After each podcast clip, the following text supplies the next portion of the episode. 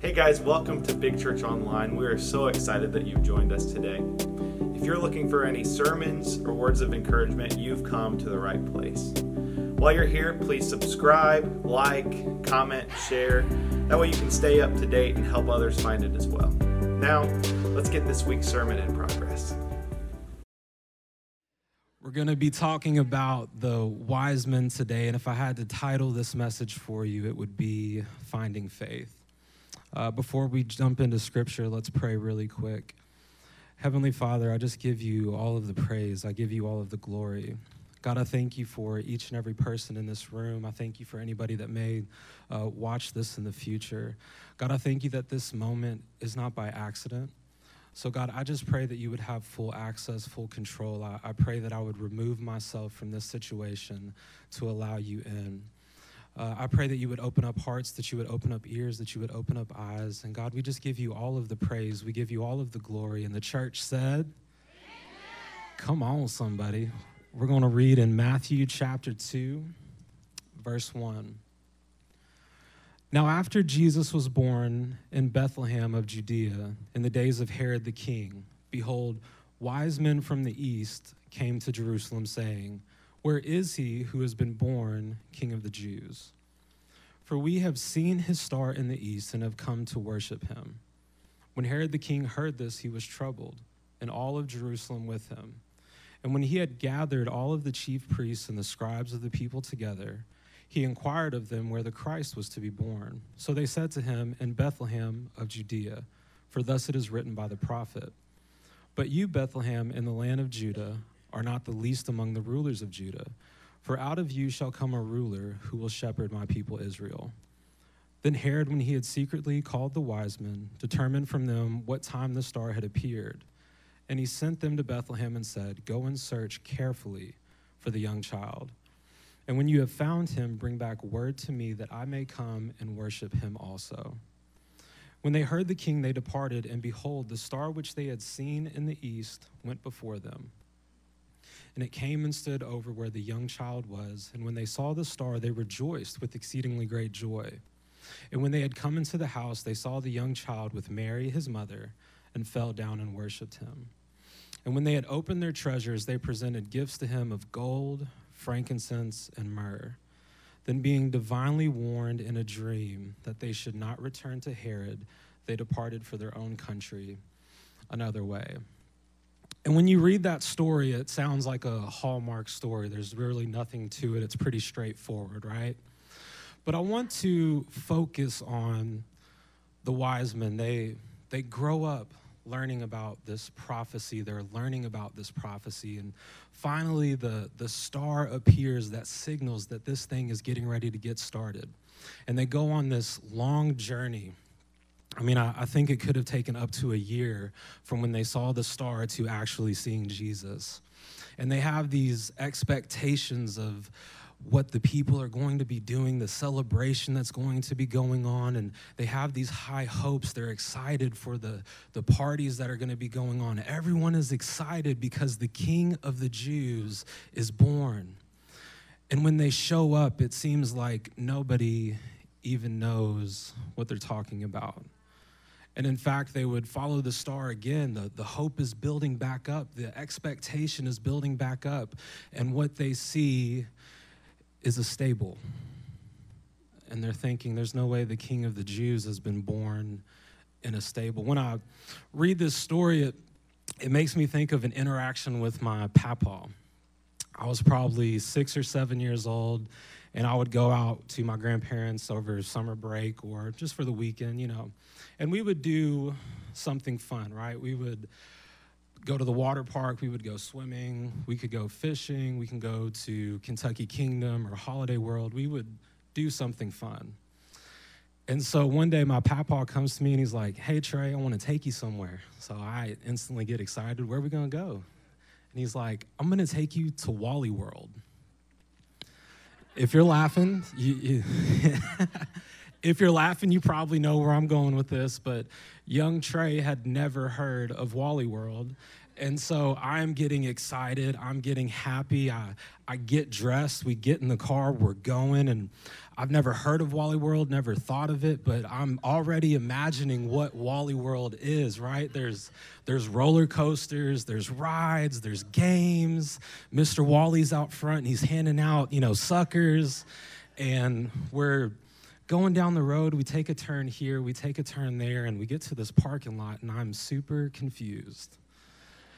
Because what I'm looking at is Walmart. I'm like, Papa, what are we what are we doing? We we forget something? He's like, no, this is it. I'm like, no, Papa, this ain't Wally World.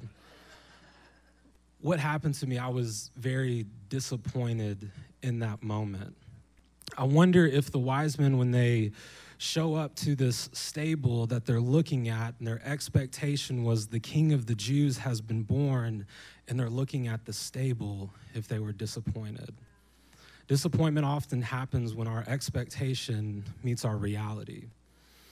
But there's something about the wise men that I think they show throughout this story, and that's that the wise men are able to take disappointments and turn them into divine appointments.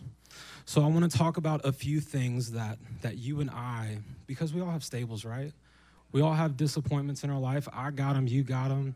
I'm sure if I went around the room and I could pass the microphone around, that you could talk about stuff where you were disappointed, where you had high expectations, high hopes, where you wanted something more, you wanted something bigger, and it, it just didn't cut out.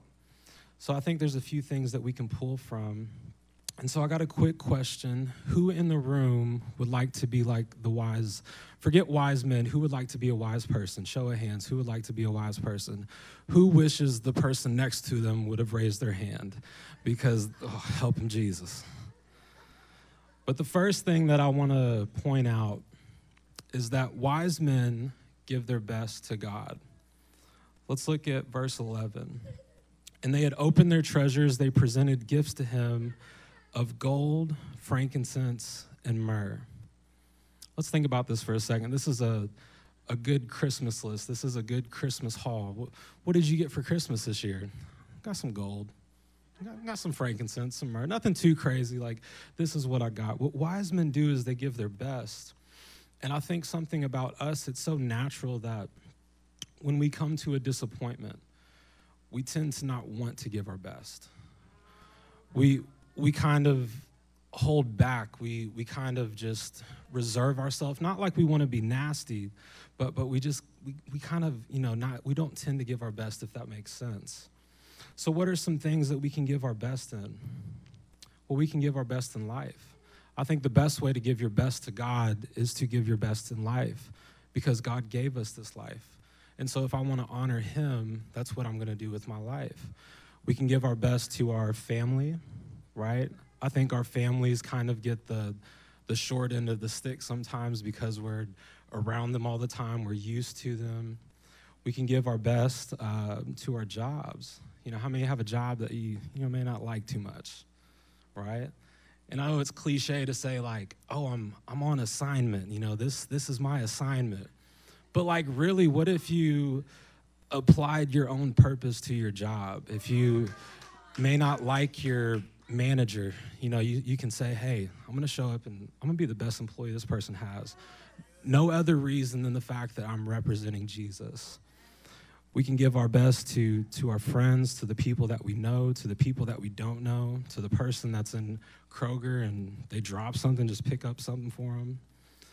But the second thing that I want to point out is we give our best by being intentional. Like, let's look at the gifts that we're given.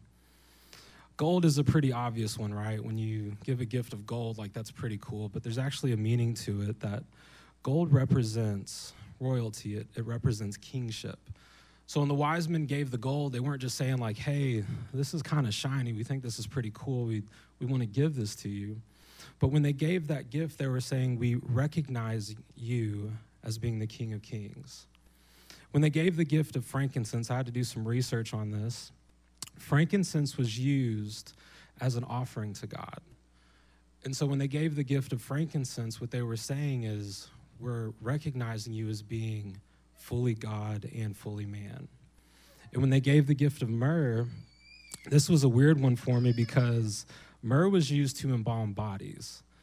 But what they were saying when they gave that gift was that we're recognizing your purpose, and that's to die for our sins. So, what wise men do is they give their best. And the second thing that I want to point out, and this is this is big. If you don't remember anything that I say today, please just focus on this. The second thing that wise people do is they look for God in the stable. What's, what's the stable? That's the, the disappointment, the, the thing that we don't like.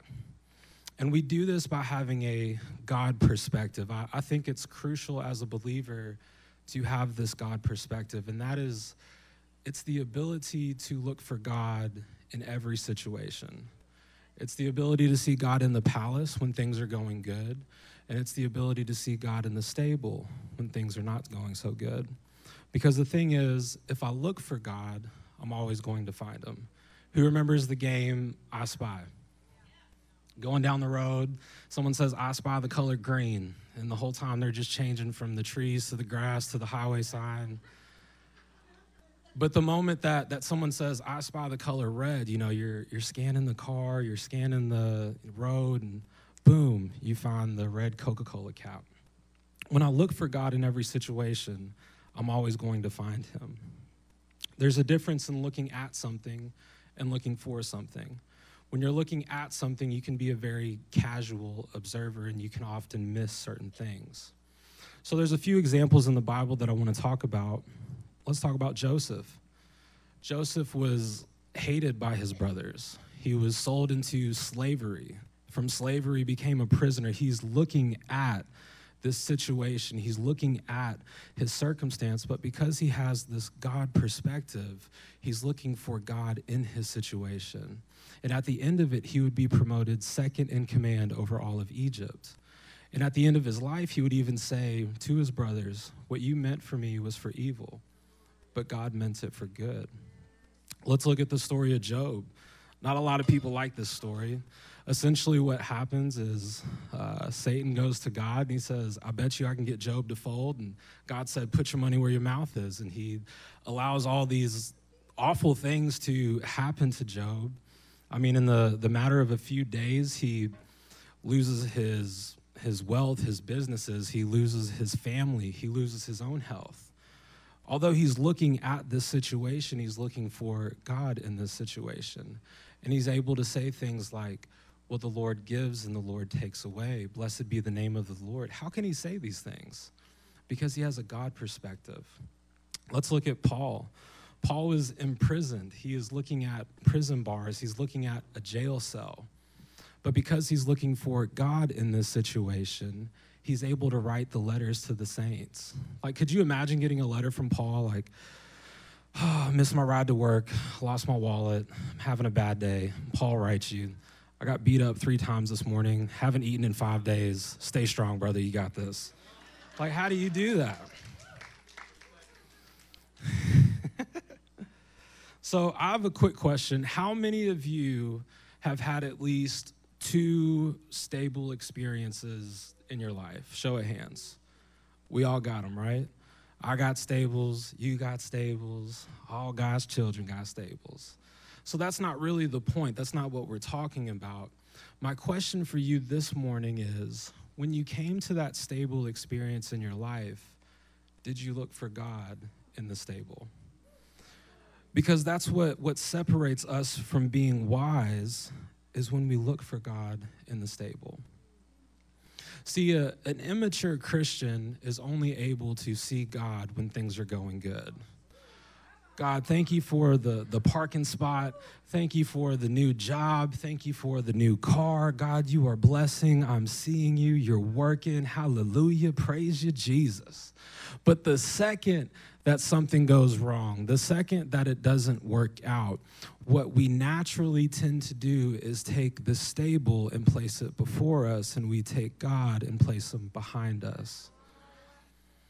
But it takes a mature Christian to be able to see God in the palace and in the stable. The second thing that wise men do is they look for God in the stable.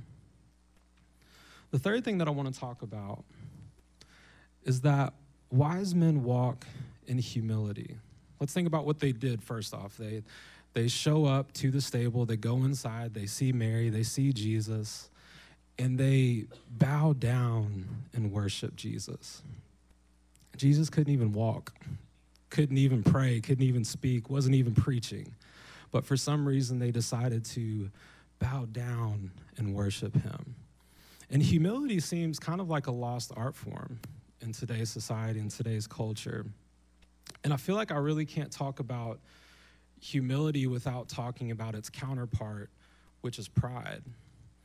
And pride is defined as self respect or excessive self esteem, known as conceit or arrogance. And I think it's also something that we're just numb to, right? It's, it's in the TV shows that we watch, it's, it's in the movies we see, it's in the music we listen to, it's in the language that we speak. And the reason that I want to talk about pride for a little bit is because pride is something that will cause a distance in your relationship with God.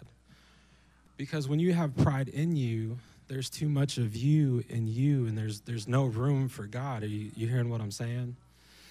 And so I have an example, a little demonstration I'd like to show you all. And I have a brave volunteer that's going to come up on stage. We're going to do a little acting for you. Because I think we're, we're just so numb to it. Yeah, yeah, y'all clap it up for him. Come on, come on. Go ahead, introduce yourself. Hello, my name is Dylan, and I'm the brave volunteer. I love that. No, I, I think we're just so numb to it. So I want to give you a few examples of what pride could look like. And so, Dylan, what I need from you is I need you in the most realist way, the most authentic way, to say, Trey, your breath stinks. All right, you got to come and talk to me? Whoa. Trey, bro, your breath smells like dookie water. Do you know who you talking to? You must not know who you're talking to because if you knew who you was talking to, you wouldn't talk to me that way. Like, who are you to talk to me that way? If we need to, we can step outside and get serious for a second. I'm, I'm just kidding, just kidding. What, what is that? That is the superior form of pride. That's what we often see. That's what we often recognize. That that's easy to see. That's what looks like road rage. That's what people fighting in public look like. But there's also another form of pride that I would like to show you all. And I mean, Dylan, I need you to lay it on me. Uh, Trey, your breath is kicking. I ain't talking karate. Trey, your breath smells like 10 cans of shark doo doo. Why does everyone talk about me? Why does everyone joke on me? Why, why is everyone always making fun of me? Why is everyone just, they're so negative, they're so mean? This is the inferior form of pride. But it sounds a lot nicer, so it tends to get coddled more. Does that make sense? And so I want to give you an example for what humility looks like. And so, Dylan, I mean, just give it to me, dog. Trey, your breath smells real bad today, brother, and I can't help but tell you that. My breath stinks. I appreciate that, man. I didn't know. I, I have some gum in the car. I'll go get that, and I'll be good, man. I appreciate it. Why is that not the first thought anymore?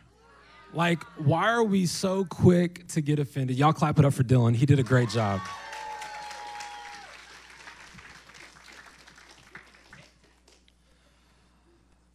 So pride, that's awesome. But but pride, I, I, think it's something that we say and we're like, oh, pride is bad in church. But I, I think it's real serious because if we think about it, I mean, we, we say often that pride turned an angel into a devil, right? We, we say that. But I think there's a little bit more to that. I don't want to make this a Satan message, but I mean, this, this angelic being, whose name was Lucifer, had status in heaven. Why do I say that? Because in the book of Isaiah, Jesus is talking and he says, You morning star. I'm not here to say what the significance of that title is, but I don't think they hand out those titles lightly in heaven, if that makes sense. He, he had status and he allowed pride to enter in and he wanted to take his throne and raise it above God's. I mean, pride got two thirds of the angelic force kicked out of heaven. So this this is a serious thing. And so how do you combat pride? You you do that by walking in humility like the wise men. I love the the scripture. You, you don't have this, Bobby. I rolling off the top with this one. I, I love the scripture that John the Baptist says. It's very simple, but it's very powerful. And he says this phrase that I must decrease so that he can increase. Right? Walking in humility, it's, it's not thinking less of yourself. It's not saying that you're insignificant, that you don't matter, uh, that you're worthless, because the Bible does have a lot to say about us being the head and not the tail, us being above and not beneath, the, the lender, not the borrower. There is a lot to it that you do have value. But when you walk in humility, you just think of yourself less. You're not worried about yourself. God, I'm not going to worry about this situation because I know you're in control.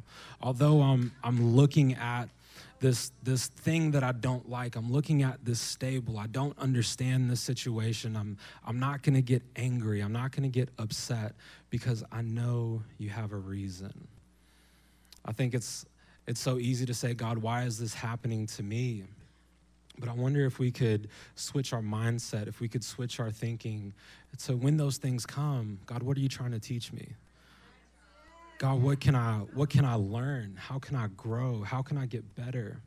And so to do that, it's it's not super easy. And what you have to do is you have to use faith, right? These are things that we we don't understand, we don't know. Uh, I love the scripture that uh, is in John 13 it says, You don't understand what I'm doing now, but someday you will. So when you walk in humility, you, you have to use faith. Faith is complete or total trust in God. And faith is also walking in the unknown. How many of us, you like to have a plan? You like to have a schedule. You like to have an itinerary. You, you, you like to know things are going to happen before they happen. Well, faith doesn't operate like that. I mean, even creating this message, you know, I, I found myself, God, I, I want to speak what you want spoken. I, I want you to give me the words to say, and I, I want to speak in full confidence and, and, and full boldness, knowing that I'm preaching the message you want preached. And that sounds good, right? But the more I go down that road, I find myself realizing that that doesn't even allow faith to be used in this message. Is this message good? Is it bad? The, the truth is, I, I don't know. I hope it's good. I hope y'all like it. But it's really just, it's up to me to be available, right?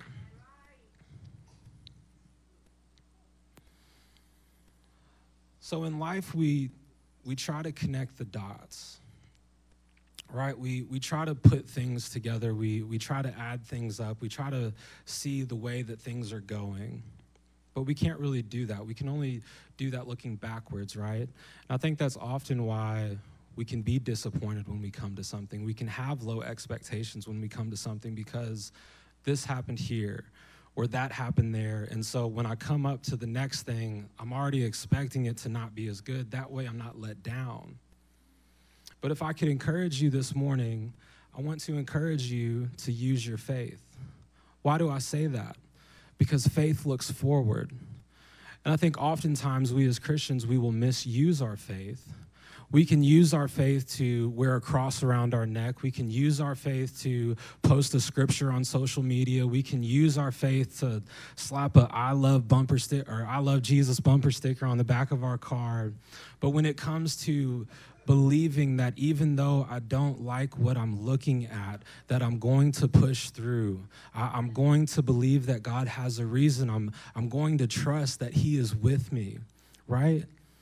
I think as people, we, I was having a conversation about this the other day that, you know, sometimes we, we have dry seasons in our life, things where uh, we're not hearing from God or we're not really feeling Him and stuff. And we, we can tend to be discouraged, right? We, we can be a little upset. But if we could still move like God is with us, because that's what the Bible tells us, that He never leaves us, He never forsakes us. But if we could still go to work, if we could still show up in our homes, if we could still, you know, show up in whatever it is that you all are doing, that he's like he's still right there. That's the key. You're not always going to feel it. You're not always going to know that he's there. But that's why we have to use faith. So if I could encourage you in something this morning, what I would like to say is when you come to your stable, don't walk away from it don't run from it. Don't don't try to avoid it. Don't allow your expectations to determine your future. Because the truth is we we don't know. We get this opportunity to walk through it. You know, there's stuff that we're going to like in life, there's things that we're going to be happy about, there's things we're going to be excited about, but there's also going to be things that we don't like. I, I don't like what this looks like. But I can't allow my expectations to stop me from seeing the God that's in the stable. If you could, I'd like to ask you all to stand.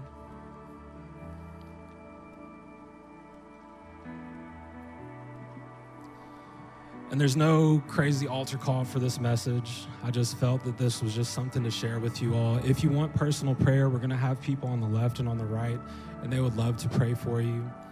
Uh, but I would love just to pray us out. If we could just bow our heads. Heavenly Father, we just lift you up in this place.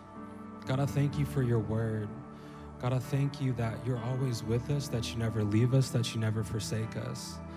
God, please forgive us when we don't always feel that. It's something to know it, and it's another thing when we experience something and we just kind of naturally just revert back to our habits. But God, I pray that in this season that we would begin to trust you. I pray that in this season that we would begin to expect that you're going to do something big Yes, the year is almost over, but you have a ton of time. God, I thank you for each and every person that came today that is in this room right now. I pray that as they go out of these doors, that they would have a desire, that they would have a hunger to walk out of here a little bit more like you and a little bit less like them. God, I pray for safety. I plead the blood of Jesus over them from the top of their head to the bottom of their feet. And I give you all of the praise, I give you all of the glory. And it's in Jesus' name I pray. Thank you for joining us today. If you're looking for more information or resources, you can visit mybigchurch.com or follow us on social media at mybigchurch. We love you guys. See you soon.